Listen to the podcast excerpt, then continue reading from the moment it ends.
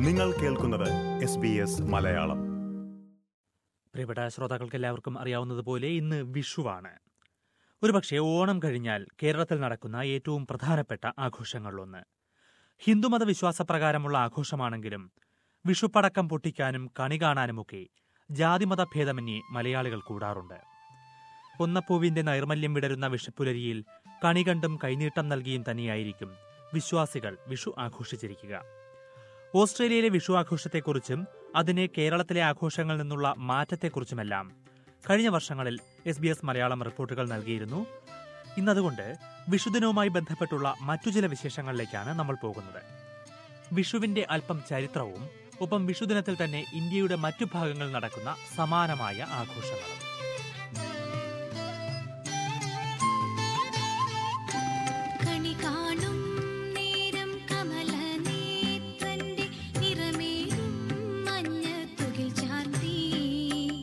കനകക്കിങ്ങിണി വളകൾ മോതിരം അണിഞ്ഞു കാണേണം ഭഗവാനെ.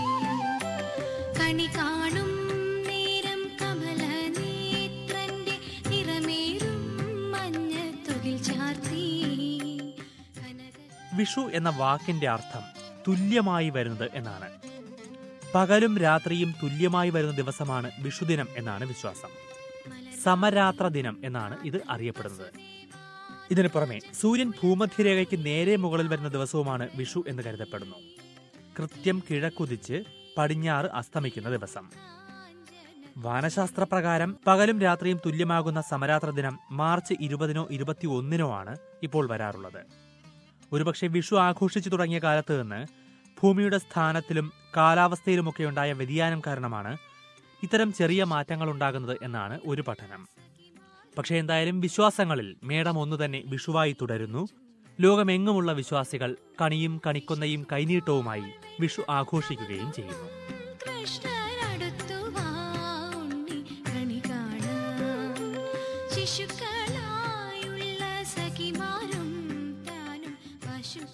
വിഷു ആഘോഷത്തിന്റെ ചരിത്രം പരിശോധിക്കുകയാണെങ്കിൽ ചില രേഖകൾ പ്രകാരം എ ഡി തൊള്ളായിരം ആണ്ടുകളിൽ തന്നെ വിഷു ആഘോഷം നിലവിലുണ്ടെന്ന് രേഖപ്പെടുത്തിയിരിക്കുന്നു.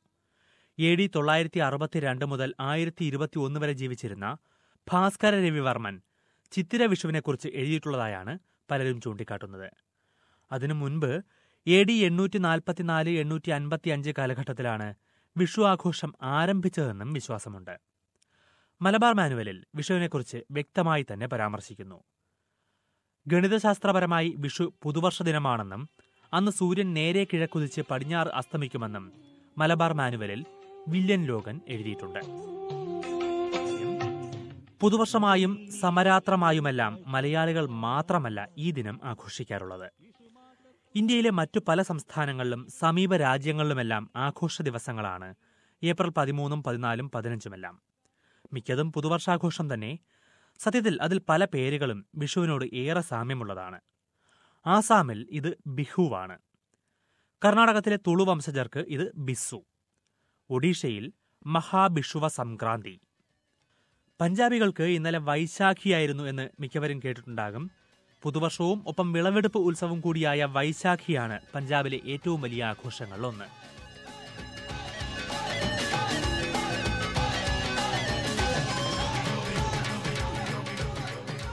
ഇതേ ദിവസങ്ങൾ തന്നെ വരുന്ന മറ്റാഘോഷങ്ങൾ നോക്കുകയാണെങ്കിൽ ബംഗാളികൾക്ക് പൊഹേല ബൊയ്ഷാഖും ബോഡോ വംശജർക്ക് ബിസാഗുവും മൈഥിലി ഭാഷ സംസാരിക്കുന്നവരുടെ ജൂട്ട് ഷിതാലുമാണ് ഇതേ ദിവസം.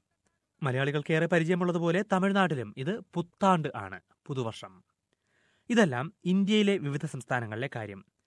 ഭൂമിശാസ്ത്രപരമായി ഇതേ പ്രദേശത്ത് വരുന്ന മറ്റു പല രാജ്യങ്ങളിലും ഏപ്രിൽ പതിമൂന്നോ പതിനാലോ പുതുവർഷ ദിനം തന്നെയാണ്.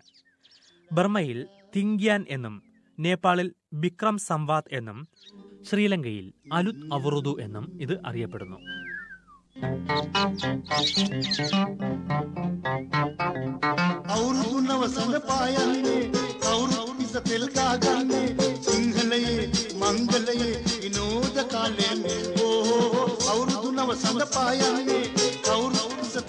തീർന്നിട്ടില്ല കംബോഡിയയിൽ ചോൽ ചിനാം തിമേയും ലാവോസിൽ പി മായി ലാവോയും തായ്ലൻഡിൽ സോങ് ക്രാനുമാണ് ഇതേ ദിവസം.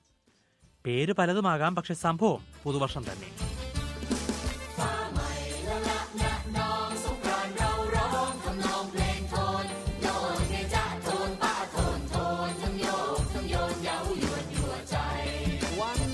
എന്തായാലും സൂര്യന്റെ സ്ഥാനമനുസരിച്ച് ഇന്ത്യൻ ഉപഭൂഖണ്ഡത്തിലും പരിസരത്തും ഏറെ വിശേഷപ്പെട്ട ഒരു ദിവസം തന്നെയാണ് നമ്മുടെ വിഷുദിനമെന്ന് ഈ ആഘോഷങ്ങളെല്ലാം വ്യക്തമാക്കുന്നുണ്ട്.